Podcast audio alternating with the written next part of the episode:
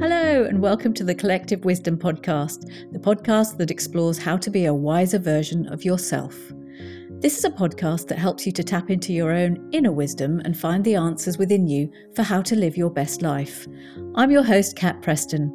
I'm a certified life coach, and I help people to turn down the noise in their heads and tune into the wisdom in their hearts. Every week, I'll be asking my guests to tell their stories about what they've learnt along the way and share some of their wisdom with us. I'm so thrilled you can join us. Hey there, my wise friends, and welcome to another episode of Collective Wisdom, which this week is with my friend, the television and film producer, Kirsty Stark. As you're about to hear, Kirsty has a whole string of award winning productions to her name, including Stateless, which deals with the plight of millions of refugees around the world who find themselves incarcerated in detention centres, and First Day, the tender and heartfelt drama which charts the journey of Hannah, a transgender girl, as she begins at a brand new high school in her new identity as her authentic self. Kirsty's work bridges the gap between fictional stories and real life, often featuring first time actors in roles that reflect their actual experience, which allows them to find their voice and advocate for their community. Ultimately, these are all dramas that get to the heart of what it means to be human. They're all about treating people with the kindness and dignity that you would want to be treated with yourself. And as is so often the way, dramas like these can become a pathway to positive change. First Day is now being used in schools in Australia as a way to start conversations and address prejudices before they become deeply ingrained. At the heart, it's all about inclusion and belonging. And if you can't be your authentic self in the first place, then it's almost impossible to feel as if you belong. At the moment, it's very difficult to see First Day in the UK, as having secured the rights, the BBC have made the decision not to air the show on iPlayer.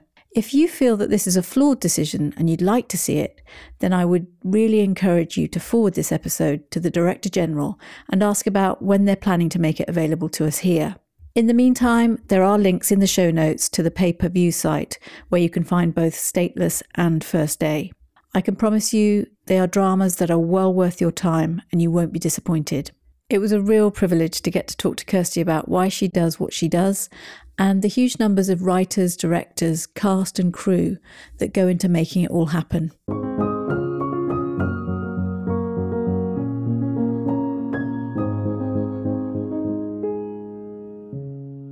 My guest today is nothing short of a superstar.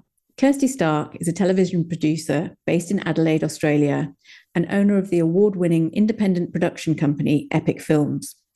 Kirsty and I first met as coaches in Seth Godin's Alt MBA program. And right from the outset, her incredible work ethic and her compassion for people made her stand out from the crowd. She started her career back in 2007 as a cinematographer, but was later drawn into the production side of film and television, which is where her strengths really lie.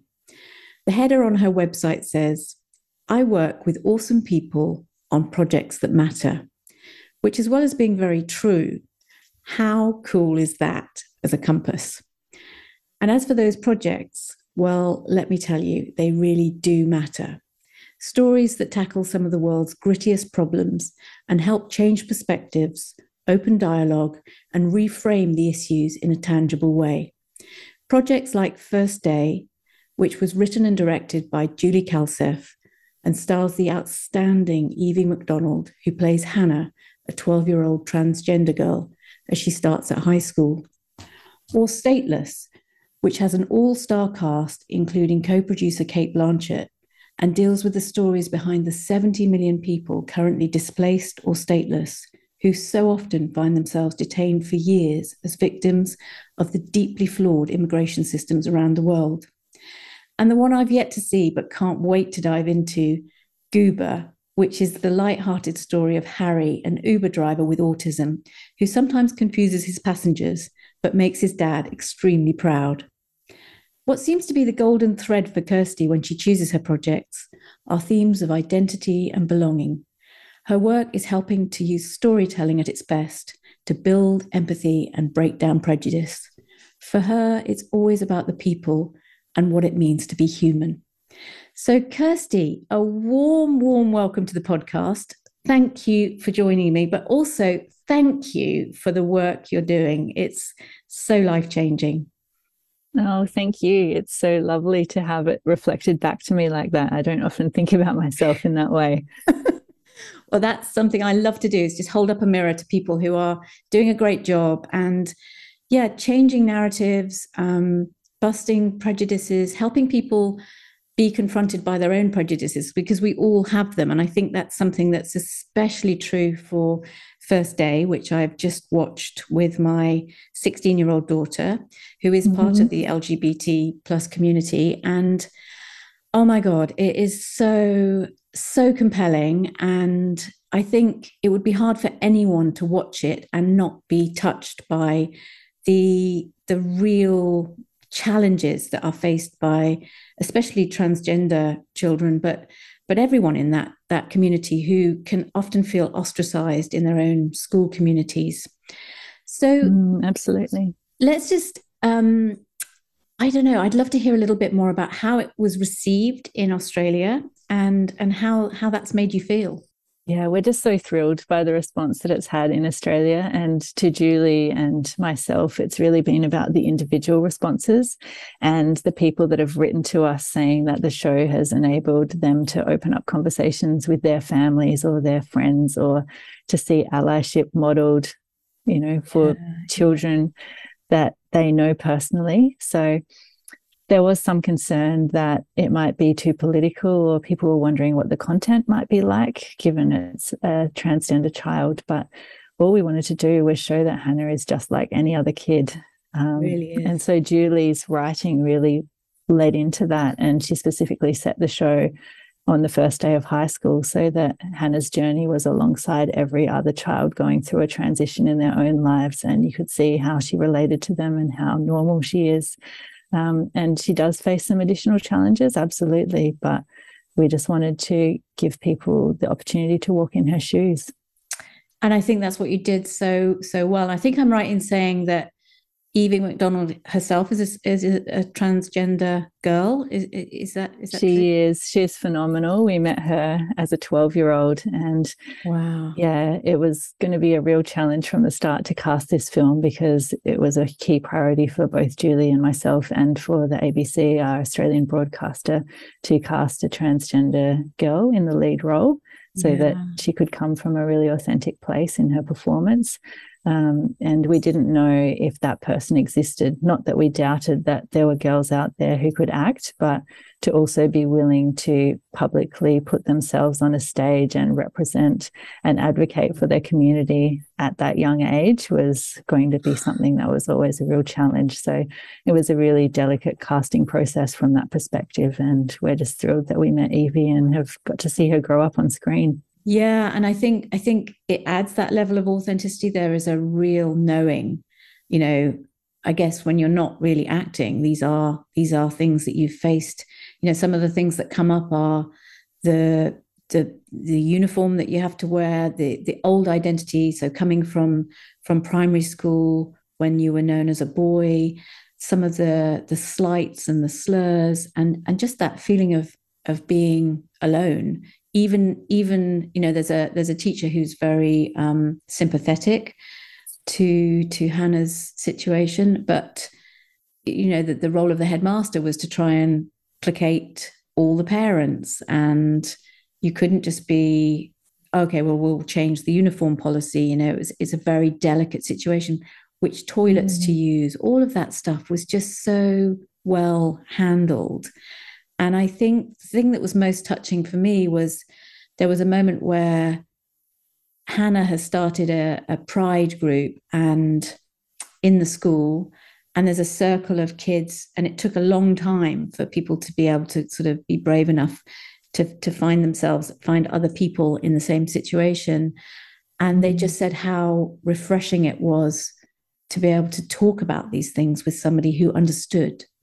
Mm-hmm. You know, because I think so often this has to be dealt with alone and often your parents aren't even part of the conversation. So how isolating.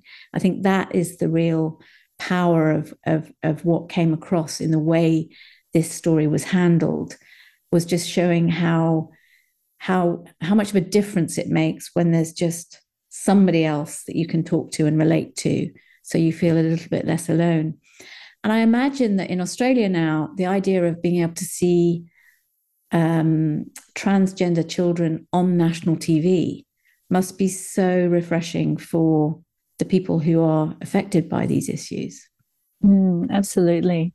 Um, at the time we started First Day, which has been in multiple iterations over five years now, um, Evie was the first transgender actor to play a lead role on Australian television of any age. Wow. So that was groundbreaking in itself. But since then, there's been other actors cast in shows, and um, Neighbours has Georgie Stone playing a trans character as a trans actor herself. So, yeah, it's fantastic to see that representation broadening and to see, you know, diversity in all its forms represented more and more on screen.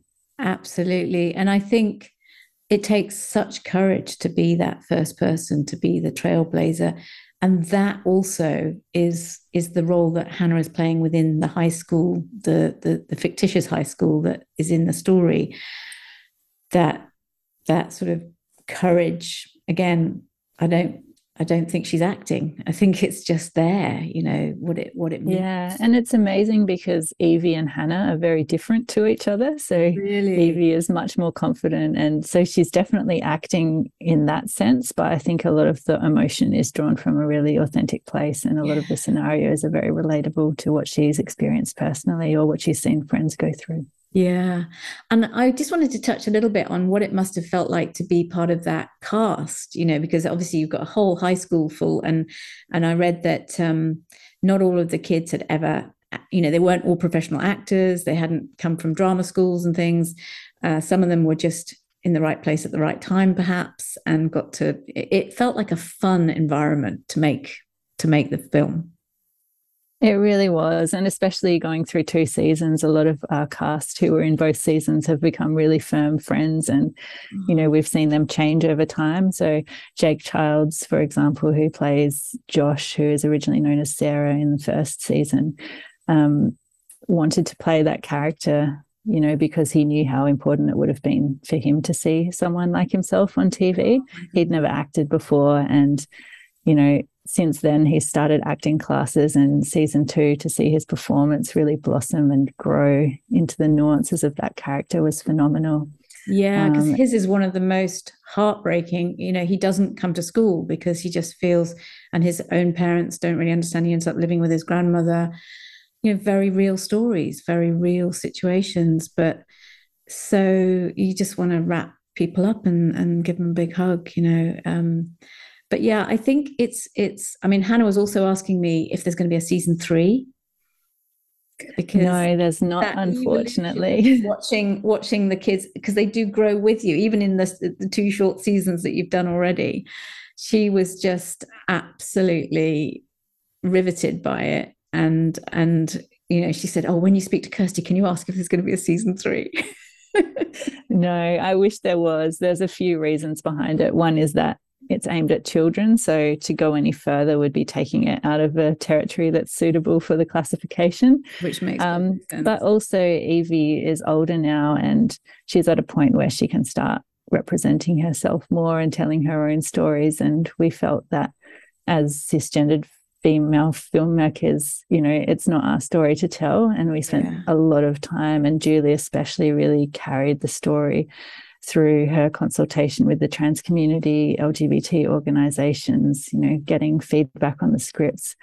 But the landscape has shifted, and we realized more and more as we continue to tell the story that it's really not our place. And we want to put that power back in the hands of the trans community for telling stories that relate to older trans people. So. Yeah, yeah, no, and that makes perfect sense that it is that it is that moment. It's I, I love the way you say it. it's about going from primary to secondary school in, in, as we have in the UK is a transition for everybody but it's even mm. more of a, a, transition if you're if you're um, transgender and I think it's it's um it's one of those stories that I know I learned a lot even just watching it having been aware from from my own daughter's conversations, I, I don't think there's a single person who wouldn't watch it and learn something that they perhaps hadn't picked up on, whether it's around bullying, whether it's around isolation, whether it's around the complexities of the issues for families, you know, um, which toilets the children use, and all of that stuff that you have so, you know, been that attention to detail has been encapsulated in in the mm. storytelling itself. So I think for me, it's it's the only other question I had was whether there's been any backlash, whether you know because in the credits, there's a, a list of um, the, all the people who were part of the the crew, and, and safeguarding was obviously a really important integral issue. But have you had any backlash within within the communities? We haven't. No, the only negative press or publicity that we've seen has come from people who haven't seen the show, who are mm. hypothesizing about what it is or what it might be. Yeah. Um, but everyone who's seen it has you know, even conservative newspapers in Australia have given it really positive views, reviews. So, yeah, yeah, I think it's the kind of show that just really gets to the heart of what it is to be human on every Absolutely. level. So that's Absolutely. what it means. It's about being kind and accepting and treating people the way you'd want to be treated and that's all it is at the end of the day yeah and that's so well modeled as well i mean it is a it's a story that's full of optimism and hope and i think that's now playing out in the in the real world, which is why it's so magical. And that was a challenge as well to find that balance because we didn't want to just dismiss all of the challenges that trans kids go through. So there is some really heavy material in there, mm. and some of it we pushed further than you know we thought may be appropriate, and it was hard to balance those conversations. But I think the scene um, at the end of episode three of season two, if anyone watches it, where Hannah's bullied in the hallway. Um, it was Evie herself who really pushed us to take it that far because she wanted it to reflect what she's experienced in real life and not gloss over any issues. So, yeah, and I think it's so that the, the, most um, telling part about that scene is how wounding words are.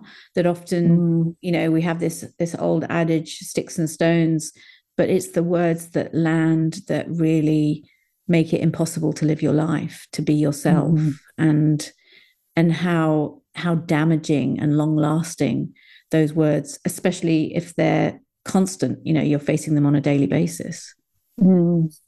Yeah so so tenderly done and which is why i think it is i mean i, I know my my daughter said God, I wish this could be compulsory viewing for, you know, part of a, a curriculum for all schools, because it would help open up those conversations about bullying generally, but in, in particular around LGBTQ and transgender mm. issues uh, specifically. Yeah.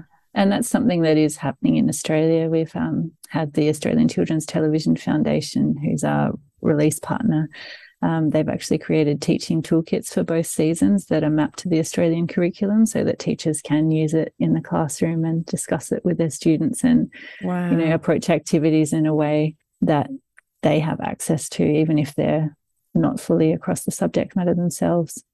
Yeah, and and and just allowing those conversations to happen in a safe space. I think that's yes. that's so empowering, so empowering. And that's a big part of those toolkits as well is setting up a safe space, not knowing who might be in your classroom or whether there's someone who's not comfortable publicly sharing their identity as well. Yeah, yeah, absolutely. Oh, it's just phenomenal. And I think, as I said at the beginning, it's the power of storytelling to really help bring this into a space where, as you said, the backlash has come from people who haven't seen it it's very mm. difficult to watch it and not not have a response, not have some sort of way of saying, "Oh, I I actually identify with somebody who, perhaps through ig- ignorance, you know, I'm making big mistakes here, but they're they're highlighted as to how that that impacts the people involved, how that lands mm. with them on a on a daily basis." No just phenomenal. So i yeah i highly recommend to anyone listening if you can get hold of first day. It's not always possible. I know in australia it's easy access. It's on abc which is your national tv network but it's um it's not it's not yet got full distribution rights across the world, unfortunately. No, it has gone to over 17 countries, which we're incredibly proud of. Um, yeah. But then the rights within those countries are difficult. So BBC currently owns the UK rights, but it's not on iPlayer at the moment. So it's up to them when it comes back and when it's placed, which is just one of the realities of letting go of a project. You send it out into the world and you don't have that control over it anymore. No, you don't. And I but I think I think the more people who hear about these programs, knowing that they're available, you can actually write to the BBC and say, hey, do we get to see it? You know, when do we get to see it? How can we get to see it? Which is mm. is very valid, which is, you know, part yeah. of the reason for having this conversation. And um, we'd love that. I mean, the goal at the end of the day is for as many kids and adults to be able to see it as possible and start those conversations and hopefully make a difference in the world make an oh and it story. will it will transform as you say you know it, it's impacting those lives and i'm seeing more and more children who are affected by these issues more and more transgender children who perhaps have lived in isolation um, i think the numbers are on the increase because it is becoming easier at least to, to start the conversations to say oh this is me as well you know this me too mm. is is is definitely a common factor when when conversations like this are opened up. It's just so powerful. So, and then moving on to Stateless, which was released a couple of years ago now. And I remember I met you because um, a lot of the alt MBA coaches, we never get to meet in person because we're all around the mm. world. But I, I had the privilege of it happened to be that you were en route to the Berlin Film Festival, That's which right. was where Stateless was being nominated for a prize. And I think they went on to. It was the world premiere of the series. So, yeah, yeah, the first time we showed it to anyone publicly, which was amazing. It was. And I remember seeing the photographs, and it was like a night at the Oscars with all the red carpet and everybody in their full garb. And I mean, that is a pretty star cast. You know, th- th- there were mm. Cate Blanchett, Dominic West, Fayssal Bazzi, Asher Keddie. Um, how how did it feel to be were you star starstruck? Um, to some degree, yes. And then on another level, they're just human beings like everyone else. but and, and and then that was my other question. So from a production side, how much do you get involved on a daily basis with the the filming? Are you on set all the time, or how, how much mm. do you hmm. actually meet the the actors on set? Yeah, so I was a co producer on this project working under Sheila Jayadev and Paul Ranford, who were the producers. So we all kind of took on roles that appealed to our individual strengths. Um, so I was lucky enough to primarily get to work on putting out fires or making things happen, which was really exciting. And part of the making things happen was being involved with all of our smaller roles and background cast. And a lot of them were cast authentically, having come from refugee backgrounds themselves, or some of them had even lived in detention centres on arrival to Australia or had family members who had done so. So, bridging that gap between real life and set was amazing, um, especially. Um, there's a couple of Tamil guys who sit on the roof in, in the series, yeah, um, protesting at the detention center. And the first time I took them on a tour of the set we had built, one of them asked me, "Is this place still operational?" Because he had been in detention and it was so close to home that he couldn't tell the difference between a real facility and the one we had built. Wow. So that was amazing. But yeah, those opportunities. Um, so I was back and forth a lot between the office and set, bridging the two, which is how I like to work as a producer. Yeah. I like to be part of the action. And to me, it's not just about the entertainment value of what we're creating. It's not just about the impact that that show will hopefully have in the world afterwards, but it's about the day to day and what everyone's experience is like in the making of that series because you have as much influence on that as you do with the end product. So that's always been a big part of my approach to storytelling. And we had a phenomenal experience actually on Stateless, where um, one of the Iranian men who was acting with us, um, he had been in Baxter Detention Center, which was the closest location to where we were filming our fictional detention center, um, and had left and gone out into the community and started his own cafe that employed, you know, dozens of Australians over the years and won local community awards. So we had a day where he created his own Persian menu and fed it to our entire cast and crew in conjunction with our caterer for lunch. And, you know, he got up during the lunch and spoke about how we were bringing his experiences to life and called out individual actors for how they reminded him of specific people that he'd met along his journey and you know just had a hand on his heart and tears in his eyes and I don't think the crew had ever experienced that kind of connection to any project that they'd worked on. So yeah. being part of experiences like that is, you know, you get insight into worlds that you'd never would otherwise, and you get to experience on a real one-to-one human level what other people have gone through in well, completely different narratives to your own. Yeah, it really is. Just um, that real storytelling in real life. And and and ironically, um, I think Stateless is based on a true story, you know, of how people became aware of the conditions in these um, immigration centres, detention centres, because there was a real life Australian girl who she had escaped from a cult and and then ended up being detained. Mm-hmm. And it's it's kind of where fiction and true life, you just think it, it, it's almost too unbelievable to be true. Absolutely. The story it's based on. Yeah, it really is. But no, the privilege was getting to take that story and see how our writers and showrunner Elise McCredie um, turned it into a story that she was no longer the focus. It became about four different perspectives of a system and how individuals get caught up in that system. Yeah. And often act outside their own interests and their own values simply by the circumstances that they're put in. So there's really tough decisions and tough moments for all of the characters along the way. And I think, yeah, the story that they ended up constructing was really compelling and really beautiful. And I think it is that that, that sense of you take you take that grain of truth, that grain of reality, and then you really dig down into the essence of it, which is, mm. as you've just said, is it's about following one family and and or one person's dilemmas and all the things they face along the way. And it's that that draws us in, and it's that that actually builds those sort of bridges of of empathy for what's really going on behind mm. all the statistics, behind all the the faceless people who climb into boats and lose their children, or or, or in some cases spend many many years detained. Um, mm. They lose all of their rights. They have no passports. They they they kind of again coming back to this losing their identity. They're, they're not really people, and they're certainly not treated like people. It's it's so powerful. What was the um, move? I'm really intrigued for you going from cinematography. I mean, what brought you into going to film school in the first place? Because you clearly you have it almost in your blood. This whole idea of holding up a camera and telling stories. Yeah, it's fascinating because I can't remember the moment that I decided to go into filmmaking or even this industry.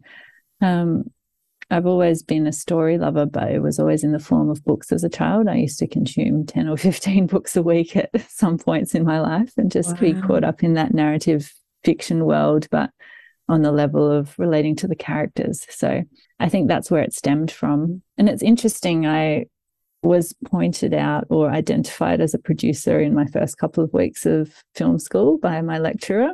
But at film school, producing is just filling out everyone's paperwork so they can go have all the fun. So I did one project and said, I'm never doing this again, and went into camera because it felt like that was where the action was. And I'd always loved taking still photographs and, you know, representing story through image. So I was, yeah, ended up in camera department, camera assisted on a lot of feature films and got to experience set life through that.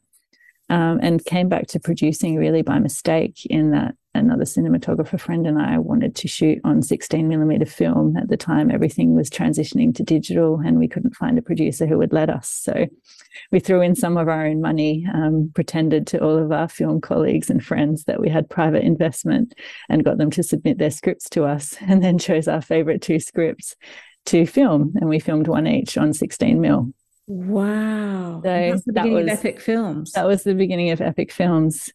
Um, and we had another producer on those films who was working full time. So I ended up taking on some of the producing aspects of the role just to see it through because we'd started a company for the sole purpose of being able to open a bank account because we didn't have any kind of relationship to each other that was, you know, official. Yeah, yeah. Um, and that was where Epic Films kind of stemmed from. And the first project I produced was a couple of years later because we had the company set up and I was helping a friend out until she could find someone who knew how to do it properly. And through that process of creating the Wastelander Panda web series, I learned to produce and then never looked back.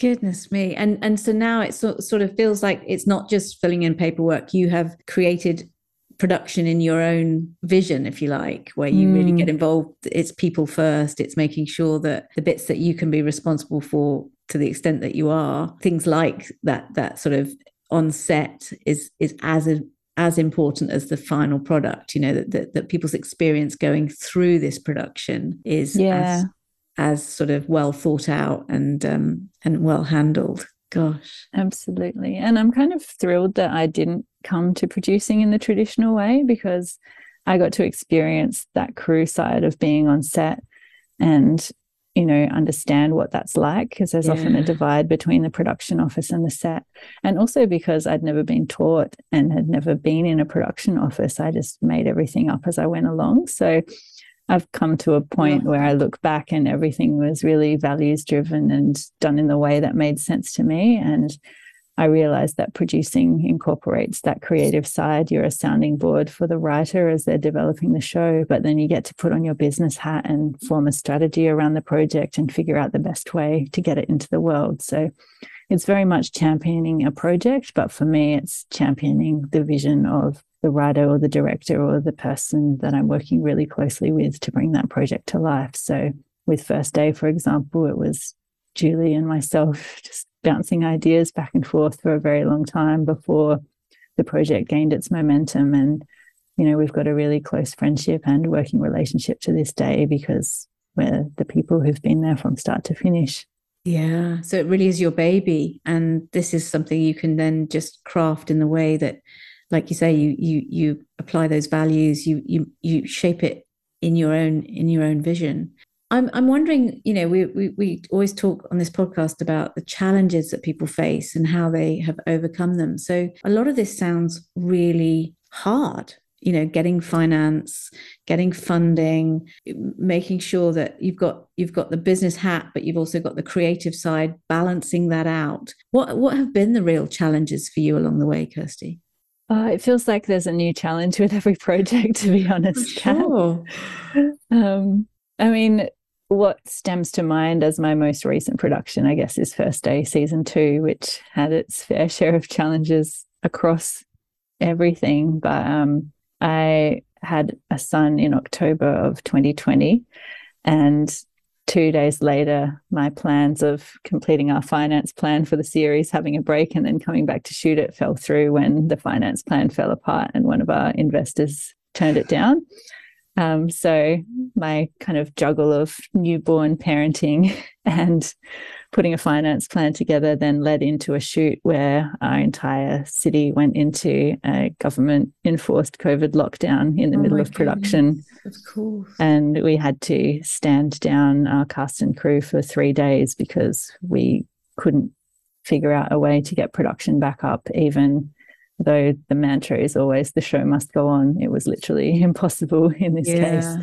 We had, you know, plan A, B, C, D, E, F, and G going for three days in a row, and all of them fell through until day four when we'd managed to get an exemption and figure out how to, you know, make it work with all of the challenges of the having cast members stuck interstate or in quarantine yeah. or social distancing and everything else going on. So that's probably been the most challenging period of my life, but also the result that we came to in series two, we're incredibly proud of. So Oh my goodness! Sometimes and when you, challenges when you shape a project. Yeah, that this was not a project that just fell into your lap and it was really easy. This has been just one big hard slog, but mm. my goodness me, you made it work. Yeah, but I think what made it work was the team I was working with, and we brought people together that we felt aligned with our values, and that was a point where that really mattered. Mm. And to mm. be able to get on the phone with, you know, Kate Butler, my fellow producer and with Julie and to talk through challenges and how are we're going to approach this and what are our options. And even our wider crew and our heads of departments were all a phenomenal part of that process as well. But I feel like I look back and I'm proud of the way we handled every single decision we made through that time. And I would stand by them all again. And to me, that was the biggest outcome and the thing that meant the most to me it wasn't that we'd been through the challenges. It was like we had a moment of crisis and we were able to step up and live through it and proceed through it in a way that we were proud of. Yeah. Yeah. And, and and I guess as a producer, it falls kind of on your shoulders. What I'm hearing is as the, you know, the owner of the production company and your name is above the door, it really does fall on your shoulders. Mm. There's no one you can sort of hand it off to. That's yeah, you're essentially the the CEO of the film. So any risk, yeah. Any yeah, downside, but any upside also does come down to you at the end of the day. So yeah. And how how hard has it been? Because I think of the film industry as being quite a male dominated industry. I think that's changing because people like you, Reese Witherspoon, people really again blazing that trail. But how how challenging has that been for you? Um, it has been a challenge, but I've also been in a really supportive state and been surrounded by really supportive people. So I've kind of let myself follow or looked up to people who never saw gender as an issue. Mm. Um, I did feel guilty leaving camera department because at the time, 4% of cinematographers in Australia were women. And I felt like I was abandoning, you know, the tribe, yeah, I guess. Yeah, yeah. Um, but from a producing perspective, there have been, you know, a few moments along the way where I've felt a lack of respect. I'm not sure whether it was because of my gender or because of my inexperience at the time, but you know, working with mentors and producing partners who always treated me as an equal and fought for me as an equal within those conversations meant that I was able to just continue and you know, have that confidence and never feel mm. out of mm. place. So I've been really lucky, I think. But well, I, I, I don't think all of it's luck. I think I think there's a you've got this drive and you've got this creative vision, and I think that that's what helps you get from where you are to where you want to be. But I'm also so impressed with the way you're helping people who are following in your footsteps to emulate you, to do the same. To you know, you're you're helping people to break into this industry generally through mm. your coaching work, but also through being such a good good role model well, thank you. That means a lot. I'm actually at this point looking to expand on that even further. I'm doing some, yeah, deep diving and problem solving planning at the moment to potentially start a new side business that will open up those opportunities even further for the industry. So I'm really excited about that. That's what my focus is at the moment. Wow. Wow. And what would be, I was going to say, what would be your advice for someone who is hearing this and thinking, gosh, this sounds like such a fun way to make a living? Where, where do you start? Um, I think the thing that it always comes back to is adding value. Like everyone can add value to someone else's life in some way yeah. or in some form, no matter what the difference is in status or hierarchy or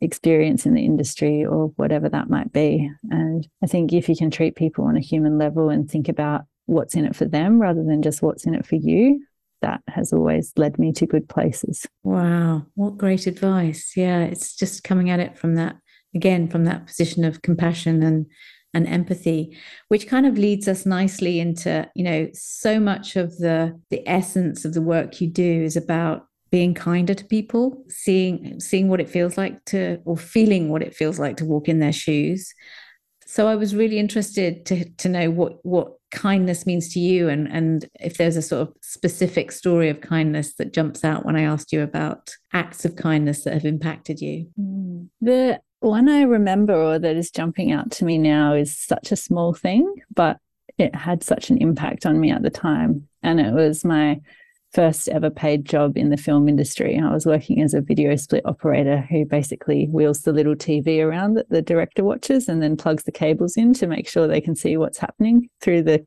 camera image. Um, and we were shooting out in the outback. We're three weeks away from home long days in remote areas. And it was my first time on set. You do 10 to 12 hour days and it's exhausting. And there was a unit manager, and the unit managers are the hardest working people on set. They're the ones that get there at 5 a.m., make sure all of the trucks are in the right places, you know, make sure the bins are out, make sure the tables are set up for breakfast, and then they're there till the last thing when the last people leave and lights are off at the end of the day. And so he was probably 10 times as exhausted as I am. A lovely man called Mick Aitken. And somehow he could just always tell when I was having a day that was slightly tougher than usual. And he would, you know, take a little chocolate bar and leave it on the windshield of the car that I was driving home. And I'm sure he didn't just do that for me. I'm sure he did it for everybody. But the way he went about it felt really personal and intentional. And I've always taken that with me. And, you know, Mick passed away a couple of years later, but I think that essence is something that I've always tried to carry through in my work. Yeah, just helping people feel seen and nurtured. Yeah, that's so mm. lovely. So lovely. And it does feel like a lot of your sets are that sort of nurturing space. You're here to do a job, you're here to capture the actors have got their roles and they've but but at the same time let's make this kind and fun as an environment and and a, and a great place to be. Yeah, and I hope so. I'm sure it doesn't always work out like that way and I'm sure there's you know crew members I've worked with who are like, "Oh, it's just as exhausting and tiring and difficult as any other set, but we try to bring that spirit to it and yeah. hopefully that carries through. And certainly if you set out with that intention, I mean, you might not or you might fall a little bit short of it, but it's a it's a great place to start from, I always think. Mm. Fantastic. And the, the, the, I was I was going to ask about for, so for Goober, the the Uber driver, mm-hmm. um, did I read that you were in the on the other side of the camera that you were actually acting in it? Oh, yes, in a very small role. You don't see my head. I think I have a couple of different roles in that series. Actually, I have a voice role when he goes through the drive through, and then a physical role where I think I dropped the young boy in the car in episode four or five. So, yeah, not an acting acting role, but a we need someone to fill this position role. So is there quite a lot of that? It's like put the camera down. Now you have to be on the other side of the camera. Does that? But but there's no part of you that ever wants to get into acting and and do storytelling from that point. Absolutely not. No, I have tried to act by reading pages for cast during auditions, and I do my best. But I'm sure they'd have as much success acting against a brick wall as they would with me. Well, it's good to know your own strengths. I always think it's always it's always good to know where your limits are. And then we we usually wrap up with, I mean, first day was so evocative to me, partly because the music was so well set. You know, it just it just really encapsulated the whole thing. Um, it was so beautifully done. Do you get a do you get to play a role in music choices as a producer when when when films are being produced? I do to some degree. It's always the director who has the control the creative control or the creative final say in decision making, or most of the time anyway. But that's what I like to imbue in my sets again. Like I feel yeah. like that's their strength. So that's where they should fit into that. But it's always a really collaborative process. And yeah, I like to be involved across every aspect of a production. And the producer is that kind of sounding board for the director as they go through as well. So I imagine there's always an issue on the production side for just the rights and which song you know there's a sort of we would love to use this song but that's just not going to be possible or that mm-hmm. kind of mm-hmm. thing does that does that come up it does and music is really complex as well there's multiple yeah. layers to the rights acquisition do, do you ever get songs commissioned specifically for specific projects yeah so first day we had composers on both seasons um, same thing with stateless so a ah. lot of that background music is specifically written for those characters and those moments, which is amazing. And then yeah. you take existing songs for certain moments. So the school dance, for example, has licensed music um, yeah. Um, that goes alongside that composed underscore. And it's it's so funny because you don't you you kind of I, I was paying particular attention to it from a sort of production point of view, I guess, as I was watching it because I knew I was going to be talking to you. But mm. it really did strike me how how well paced the music was, how because I think music has that that sort of it can take you to places of heightened emotions so quickly, mm-hmm. and this really did did land. It was part of the beauty of of the whole project for me was just that the wash of emotion that comes through from being mm. having a great story, having it so well conveyed from an acting point of view, and then having the music in the background was just it's it's this all encompassing mm. feeling just gorgeous. So for you, music, do you have a, a, a favorite song, a piece of music that takes you to a certain place? Not really. I've never been a huge music person in that I will listen to it and I'll appreciate it, but I don't have favorites or a favorite band or you know collect music in playlists or anything like that but um, i was thinking about it and there's a song called first day of my life by bright eyes I don't know if you know it, but um, no. I heard it for the first time a few months before my son was born, and the music video is phenomenal. It's couples and people in all different types of relationships listening to the song, and you see their reactions in real time against the backdrop of the music. So that one really struck me. And for my partner's first Father's Day, um, I cut together a little montage of him and our son to that song. So that's one that oh. really has a special place for me. Oh my goodness. First Days of My Life by Bright Eyes. That is something I'm hoping I can find a link to some sort of YouTube video of the. Mm, there's a YouTube link to the music video, so I can send oh, it through to you.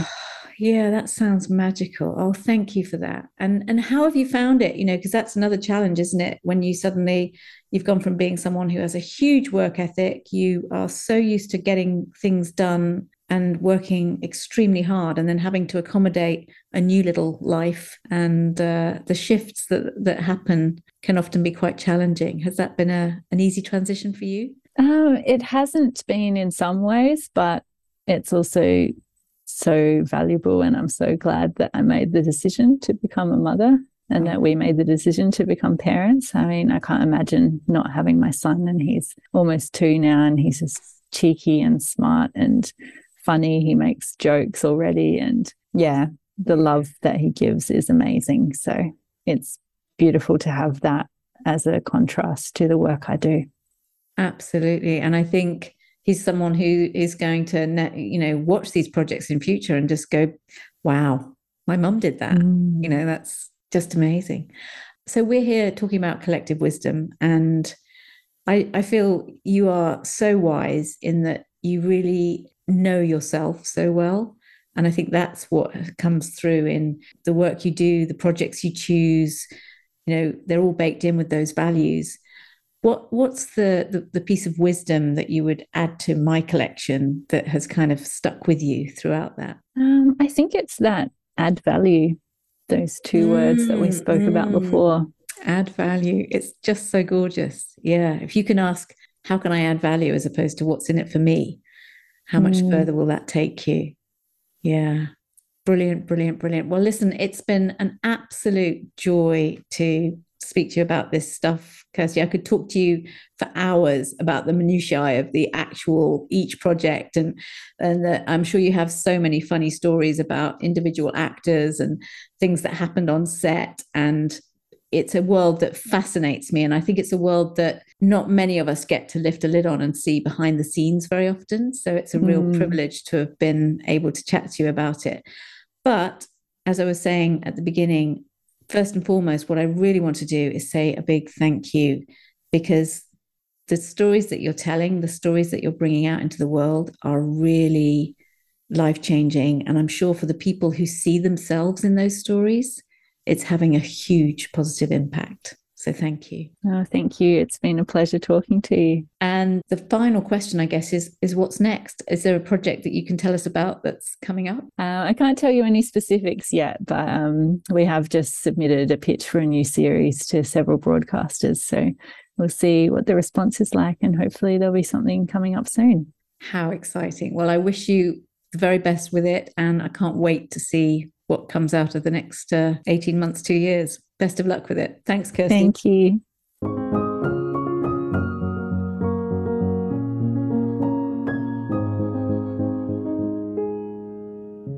Oh, that was just so good. Thanks so much to Kirsty. And that question, where can I add value? That seems like a really powerful question to ask yourself this week.